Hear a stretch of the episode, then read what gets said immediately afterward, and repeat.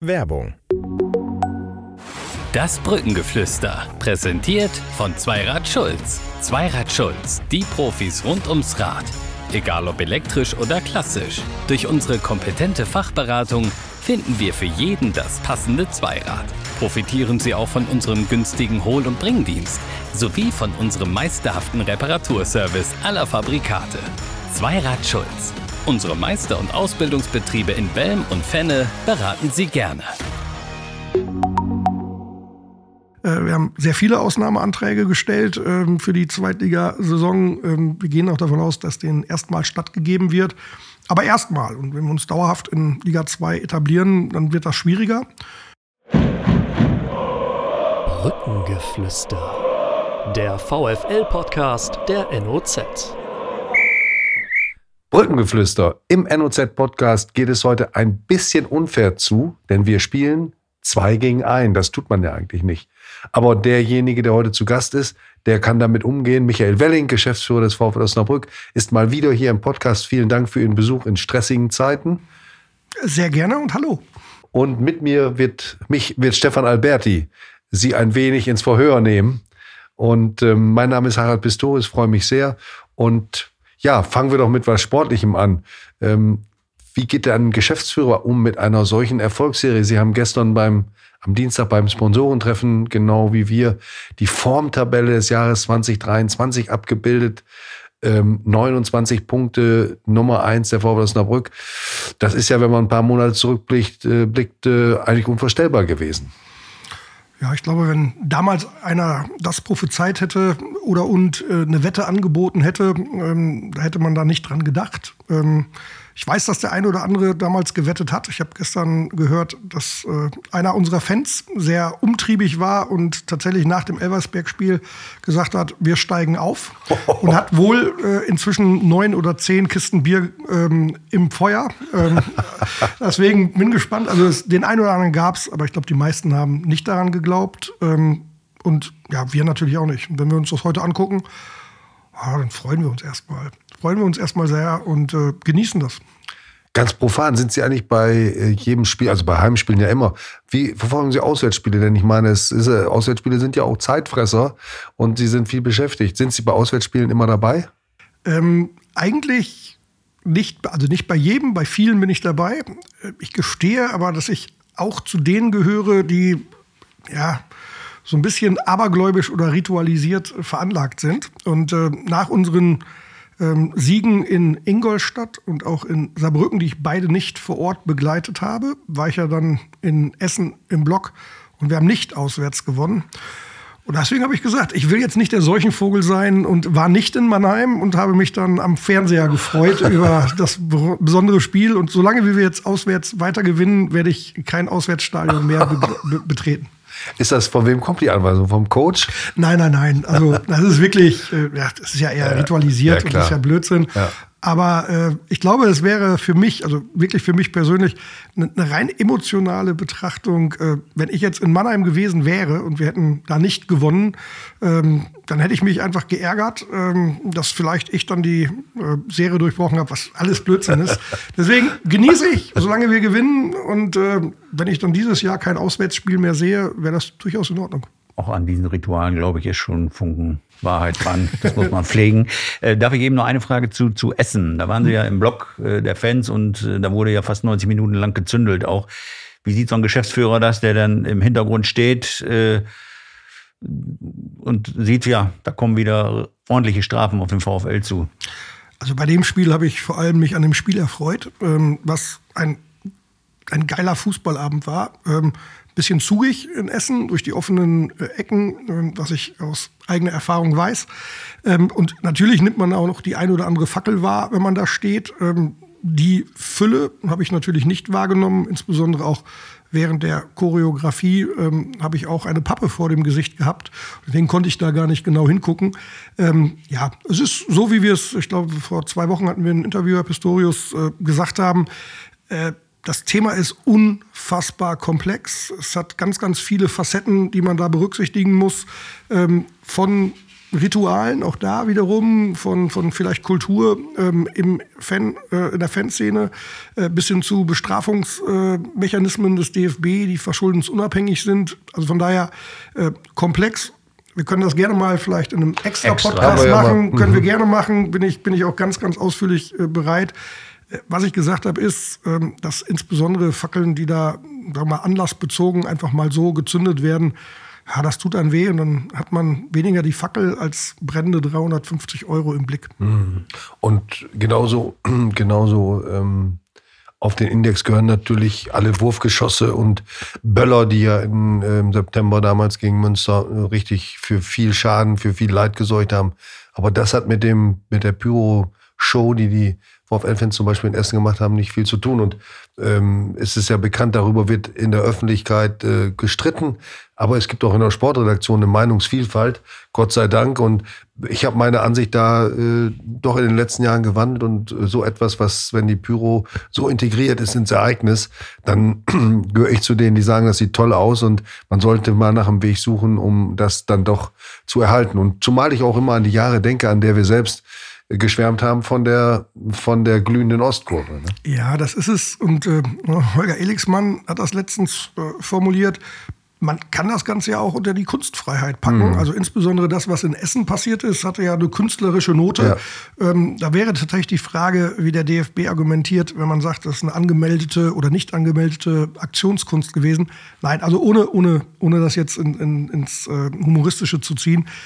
Ich glaube, man kann viele Perspektiven auf das Thema werfen. Man kann verstehen, dass eben auch einige sagen, es hat mit ähm, Gefährdung zu tun. Das ist so. So eine brennende Fackel ist halt eben auch durchaus oder kann gefährlich sein in den falschen Händen.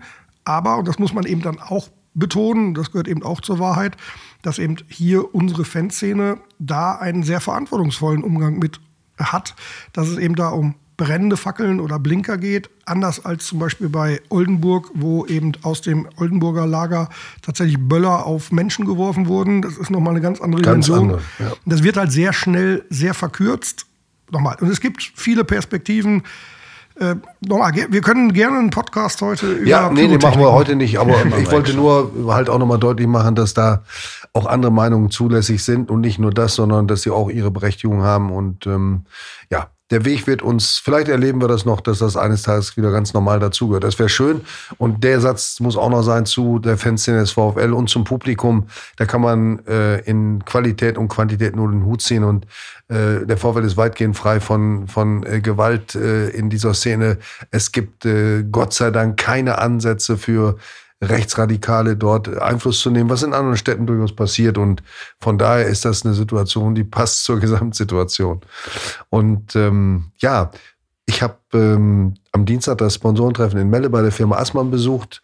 Äh, da habe ich einen Satz von Ihnen nicht, nicht so ganz verstanden. Das war auch ein bisschen eine Andeutung. Da ging es um eine Mitgliederkampagne. Wollen und können Sie dazu ein bisschen mehr sagen, was da auf, auf die Mitglieder oder auf die VfL-Fans zukommt? Ja, also ich, ich habe es ja bewusst nur angeteasert. Also ich habe gesagt, dass es sicherlich richtig ist und für mich unverständlich ist, ähm, dass es Menschen gibt, die kein Mitglied beim VfL sind. Ähm, und dass es eigentlich eine Sache ist, wo viele drüber nachdenken müssten und sollten. Ähm, und ich habe dann gesagt, dass aber die, die jetzt Mitglied werden wollen, vielleicht noch ein paar Tage warten ähm, weil wir da was in Vorbereitung haben. Ähm, deswegen eher angeteasert, ähm, ohne was zu offenbaren. Also da gibt es sicherlich ein Ostergeschenk oder vor allem ein Geburtstagsgeschenk. Wir bereiten da gerade was vor. Äh, die Details werden wir in den nächsten Tagen dann irgendwann ausbreiten. Aber wer jetzt gerade Mitglied werden will, ähm, sollte noch bis zum 17.04. warten. Ohne da jetzt ins Verhör zu gehen.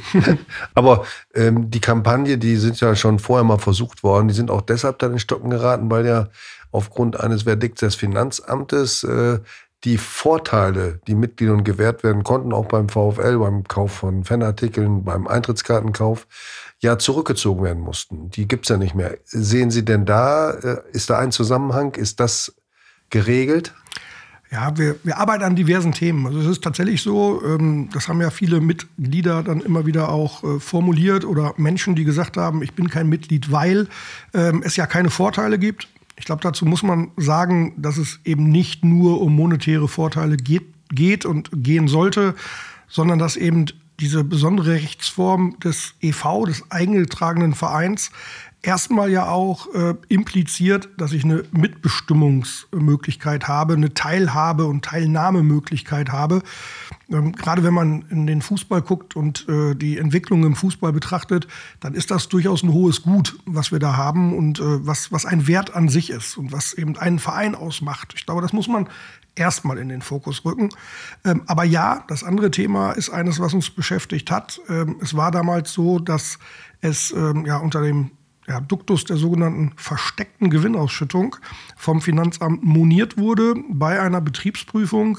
Heißt, der Verein hatte damals Mitgliedern eben monetäre Vorteile gewährt beim Kauf von Merchandising-Artikeln oder eben auch beim Kauf von Tickets. Ähm, das hat man gewährt und das war dann vom Finanzamt interpretiert als versteckte Gewinnausschüttung an den EV, der ja die Mutter wiederum dieser KGAA ist in der gesellschaftsrechtlichen Perspektive. Ähm, und, und deswegen hat man das damals dann unterbrochen. Der EV musste damals die an Mitglieder gewährten Vorteile eben zurückzahlen an die KGAA. Und das war ja natürlich nicht Sinn und Zweck des Ganzen.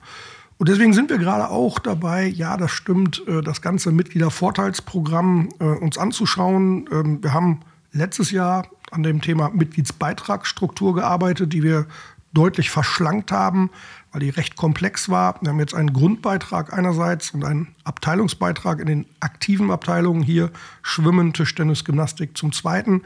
Also jetzt ein Grundbeitrag für den gesamten Verein einheitlich, was vieles dann auch einfacher macht haben die Beitragsstruktur ja auch so verändert, dass ich jetzt als, als, als Kind zwischen 0 und 5 äh, Mitglied werden kann, ohne etwas zu bezahlen, dann altersbezogene Beiträge eingeführt.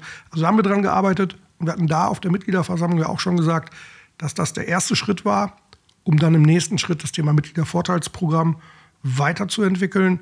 Da sind wir weit und werden bald kommunizieren. Und ich bin guter Dinge, dass wir für die Mitglieder, die jetzt schon ganz lange uns treu geblieben sind, eben auch durchaus Vorteile realisieren können, die sie dann zukünftig intensiv genießen können.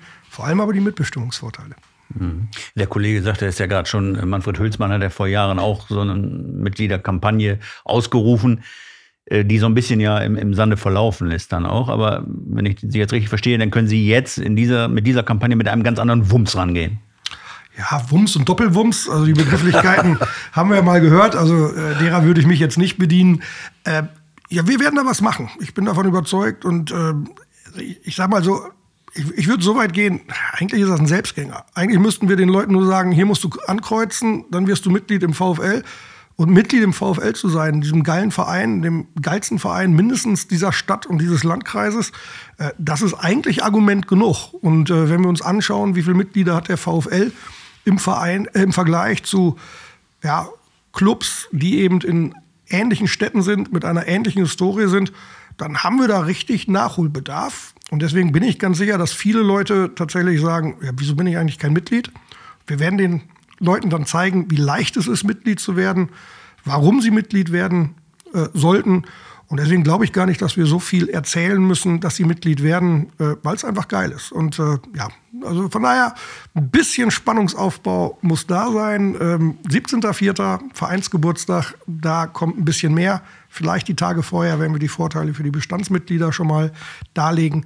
Aber äh, ein bisschen Spannungsaufbau muss da sein. Sonst, sonst wäre es doof. Sonst haben wir jetzt vielleicht ja, äh, ein paar Wochen gearbeitet und ich würde heute alles ausbreiten Nein. und die Kollegen beschimpfen mich anschließend. Wir haben ja nur gefragt. Alles gut. Aber ähm, es gibt viele, es gibt ja auch einen Bezug durchaus zu den Zuschauerzahlen, dass diese Kampagne auf, auf erfolgreich, auf, auf nahrhaften Boden stoßen wird. Denn wir sind ja immer noch äh, alle erstaunt über die Entwicklung der Zuschauerzahlen. Dass es jetzt in diese Höhen geht, ist ähm, zu erwarten angesichts der Tabellenkonstellation. Am Sonntag kommt Dynamo Dresden um 13 Uhr übrigens bereits. Also alle, die auf die 14 Uhr Zeit getimt sind, sollten aufpassen. Dynamo Dresden kommt jetzt, gab es heute am Mittwoch Vormittag noch 400 Karten. Also man kann, man darf sagen, das dürfte eigentlich ausverkauft sein. Ähm, das wäre dann das zweite Mal in dieser Saison. Es waren nie unter 10.000 Zuschauer da. Und ähm, selbst in der Auf- und Abphase im Herbst kamen bis zu 13, 14.000 Zuschauer. aber eine bessere Erklärung als damals haben Sie auch inzwischen nicht gefunden, oder? Nee, das, das, das, das Bild ist, ist äh, heterogen an der Stelle. Ich glaube, es gibt viele Gründe. Was nicht dazu gehört, ist sportlicher Erfolg, denn diese, diese Zuschauerzahlen, die wir heute ja, feiern, so kann man es, glaube ich, sagen, hatten wir eben auch schon in der Hinrunde. Und jetzt kommen andere Themen natürlich nochmal hinzu, aber wir hatten das auch schon in der Hinrunde.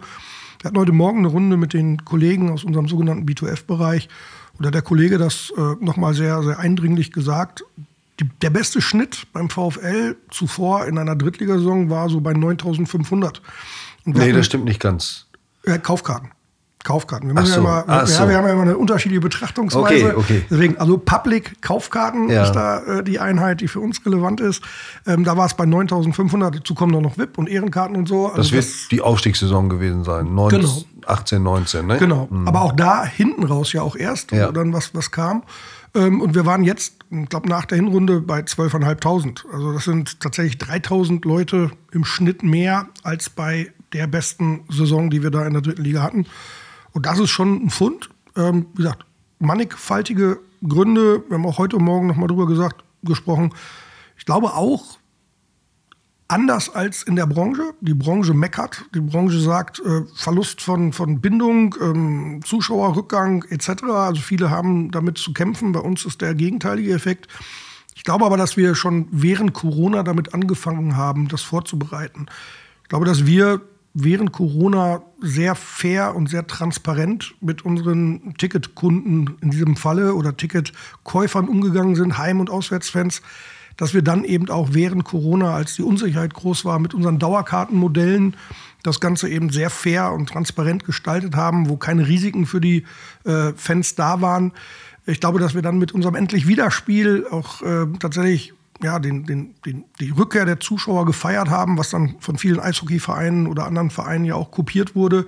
Ähm, ich glaube, dass wir da schon angefangen haben, die Grundlage zu setzen mit vielen Aktionen, ähm, die wir wahrnehmen, Vereinsaktionen, äh, mit diversen anderen Sachen, unsere Gemeinwohltickets, äh, die wir auf Initiative unserer Aktionäre, unserer Sponsoren dann jetzt eben auch transportieren konnten, wo wir Leuten eben auch ein Fußballerlebnis ermöglichen konnten, die vielleicht das sonst nicht so häufig haben, wo wir Danke sagen konnten, auch an die Akteure eben der Corona-Krise. Auch das hat vielleicht dazu beigetragen, dass viele Leute sagen, Mensch, da habe ich Bock drauf, da komme ich, es ist geil an der Bremer Brücke und ja, wer an der Bremer Brücke war, kommt überwiegend dann auch wieder. Ich glaube, da haben wir ganz, ganz vieles getan und das, das freut uns, dass wir das machen konnten und äh, da arbeiten wir weiter dran.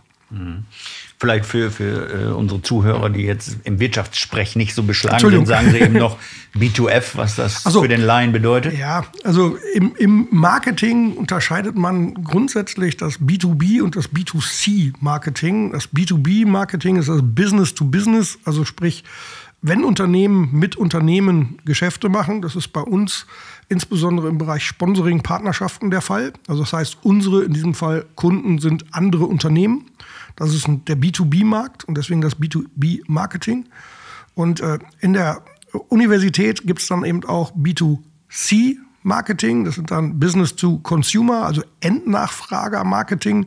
Und die Aufgaben in den B2C und in den B2B-Bereichen unterscheiden sich halt, weil die Kaufprozesse unter, unterschiedlich sind. So, und deswegen ist das die grundlegende Marketingstrukturierung, die es gibt. Wir als VfL haben aber natürlich Kunden im B2B-Bereich. Wir haben aber keine Kunden im sonstigen Bereich. Und deswegen heißt das bei uns Business to Fans. Also weil Fans eben äh, nicht Kunden sind, so wie sie Gemeinden sind. Gemeinden sind andere Unternehmen dabei und wollen ihre Kunden zu Fans ihrer Unternehmung machen. Wir haben Fans. Es äußert sich in diversen Dingen, insbesondere auch in einer unglaublichen Treue, ähm, zu einer unglaublichen Bereitschaft, dem Verein zu folgen in schweren und auch in, in guten Zeiten. Und deswegen sind Fans da eben eine andere Anspruchsgruppe, ähm, die eben auch sich selbst als Teil des Ganzen sehen und nicht einfach nur als Konsumenten, die was kaufen und dafür was sehen wollen. Und ich glaube, das muss man eben auch gedanklich entsprechend so dokumentieren. Deswegen haben wir das auch sprachlich so dokumentiert. Deswegen heißt das bei uns B2F und die Fans eben als Teil des Ganzen. Und die halt nicht, wenn wir dreimal verlieren, was ja durchaus immer bei vorkommt, nach dem dritten Niederlage zu Arminia Bielefeld oder zum SV Meppen wechseln, sondern trotzdem da bleiben, es vielleicht mal etwas lauter äußern, dass sie unzufrieden sind, aber da bleiben. Wenn Sie, Herr Berti, wenn Sie dreimal bei Ihrem Bäcker ein versalzenes Brötchen kaufen, ja. Sie definitiv das vierte Brötchen dann nicht mehr kaufen. So und das ist bei unseren Fans anders. Die bleiben treu und die sind dann gerade in den schlechten Zeiten da. Und deswegen reden wir da ganz bewusst von Fans und nicht von Kunden äh, in dem Bereich. Und die Fans, die gucken natürlich ein bisschen voraus, die gucken auf den Spielplan, die gucken auf den 27. Mai, manche auch ein bisschen skeptischer auf die Relegationstermine. Wir sind beim Thema Aufstieg, da können wir sie nicht entlassen, ohne dass sie was dazu sagen. Natürlich wissen sie auch nicht, wie es am Ende ausgeht. Das ist das Gute am Fußball. Aber grundsätzlich planen sie ja, das hat Amir Chapotzadeh auch beim Sponsorentreffen bereits angedeutet, planen sie ja zweigleisig, personell, finanziell, äh, strukturell. Was verändert sich für den VfL, wenn es mit dem siebten Aufstieg in die zweite Bundesliga klappen sollte? Was muss getan werden und wie weit sind, die, sind Sie mit den entsprechenden Planungen. Ja, also vielleicht auch da ein, ein, einordnend, ähm, also planen den Aufstieg tun wir nicht. Wir, wir, wir planen eher, wenn dieser Fall eintreten sollte, was wir dann machen müssen. Also ja, okay. ein kleiner Unterschied. Trotzdem denken wir erstmal von Spiel zu Spiel und jetzt kommt Dresden und alles andere ist egal. Ähm, so, aber sollte es tatsächlich irgendwann so sein, dass wir aufsteigen, dann, dann kann ich Ihnen versichern, dass die Tage danach ganz anders aussehen als, als sie möglicherweise aussehen, wenn wir nicht aufsteigen. Also da, ja, dann fühlen wir uns alle Disco, habe ich heute mal irgendwo formuliert. Ähm, das werden wir dann auch äh, machen. Und ansonsten, ja, äh, wir müssen mit Blick auf eine mögliche Zweitligasaison ja auch einen Lizenzantrag äh, einreichen. Das haben wir getan, mussten unsere Lizenz äh, oder unsere wirtschaftliche Leistungsfähigkeit dokumentieren. Ich glaube, das haben wir getan. Die größte Herausforderung, die dann auf uns zukommt, ist eben die infrastrukturelle Herausforderung. Ähm, auch da verändern sich äh, von Jahr zu Jahr eben die Anforderungen, ähm, die wir da leisten müssen. Ähm, sehr offenkundiges Beispiel ist äh, der ja, Einsatz des Video Assistant Referees was wiederum bestimmte Kamerapositionen erfordert im Stadion. Ähm, das sind so Dinge, die dann sich verändern im Vergleich dritte zu zweite Liga. Genau wie der DFB dann natürlich genau hinguckt, wie ist die Stadioninfrastruktur, was ist mit der Leitstelle von Polizei, Feuerwehr etc., die bei uns mh, hm, vielleicht nicht die optimale äh, Position hat. Und äh, die Kollegen der Polizei haben letztens noch erzählt, dass es bei ihnen reinregnet äh, und eben die sehr intensiv angeschaffte Technik gefährdet, die da drin steht. Also von daher müssen wir da sicherlich auch mit Blick auf die Leitstelle überlegen, was können wir und wie müssen wir da was tun.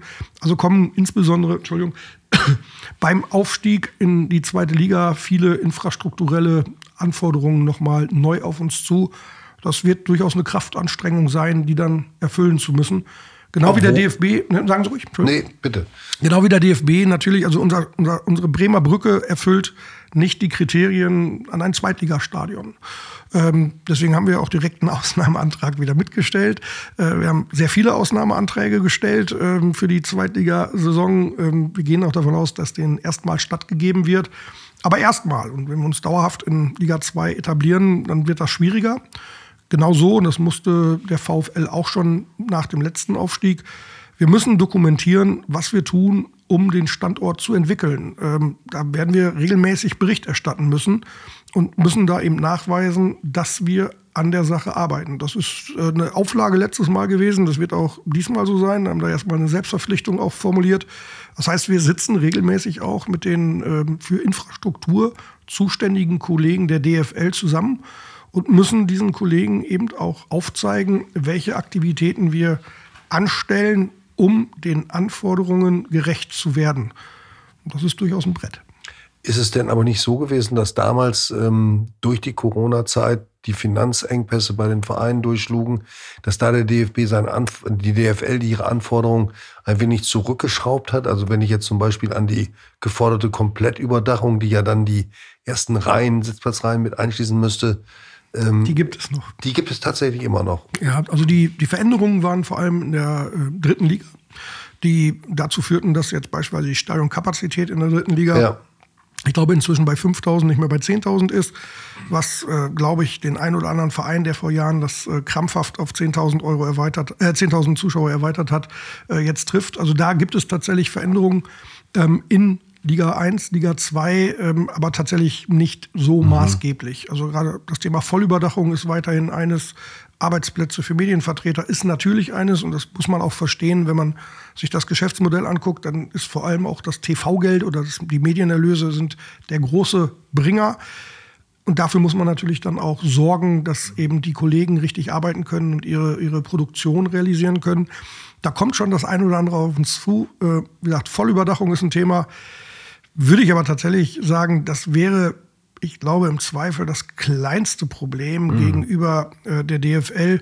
Äh, das habe ich auch mal angedeutet. Ich äh, bin der Meinung, dass Komfort weniger von DFB, DFL definiert werden sollte, sondern dass das eben dann der Fan selbst entscheidet. Und wenn jemand sagt, zu mir oder für mich gehört zum Fußball auch, dass ich auch mal nass werde, wenn es regnet, dann, dann sollte das der Fan entscheiden und nicht genau. äh, DFB, DFL. Aber es gibt andere Themen, wo wir einfach sagen müssen, ja, das, das, das mhm. sind Themen, denen müssen wir uns widmen und wo wir einfach eine, eine Riesenaufgabe dann vor der Brust haben. Um uns dauerhaft in Liga 2 zu etablieren, bedarf es einer Veränderung an der Stadioninfrastruktur. Das steht fest. Bevor Sie vielleicht gleich nochmal sagen können, was, wie da in Bezug auf das Stadion, denn diese Anpassungen, die sind ja nicht nur vom Aufstieg, Aufstieg abhängig. Natürlich ist dann der Spielraum, der finanzielle vielleicht ein bisschen größer und der Druck größer. Wobei ich meine, die DFL könnte als erstes ein Glückwunsch-Telegramm schreiben oder auch die Fernsehsender, dass sie auf dem Level dann aus diesem Stadion mit dieser Atmosphäre berichten. Denn davon schwärmen ja die Kollegen vom Magenta Sport allwöchentlich. Die, Und es ist ein bundesweites Thema, das muss man sagen. Die DFL hat einen Claim, ähm, ein Kollege von mir ähm, arbeitet da, deswegen weiß ich das genau, ähm, der gerade auch international genutzt wird. Football as it meant to be, also Fußball, wie er sein sollte. Und ich habe ihm schon gesagt, wenn Sie es ernst meinen, kommen Sie zur Bremer Brücke. Da ja. ist Fußball, wie er sein sollte. Und das zieht ja auch, ich meine, wir reden darüber, dass äh, holländische Gruppen regelmäßig zum VfL kommen, um hier einen Fußball einer ganz bestimmten Art in einer ganz bestimmten Stadionumgebung zu erleben. Ne? Also auch britische Gruppen, Engländer, ja. die sagen, so war es bei uns vor 20 Jahren und das finden wir geil und ja. so, da fahren wir hin, ja. Aber um da nochmal darauf zurückzukommen, gibt es denn irgendeinen markanten Punkt, wo, äh, den Sie hätten erfüllen müssen, wenn, wenn das mit der Relegation vor zwei Jahren zwei Jahre ist es ja, ne? äh, geklappt hätte und sie in der zweiten Liga geblieben wären, wo sie äh, dann äh, erstmal äh, das zurückstellen konnten, weil der Abstieg da war.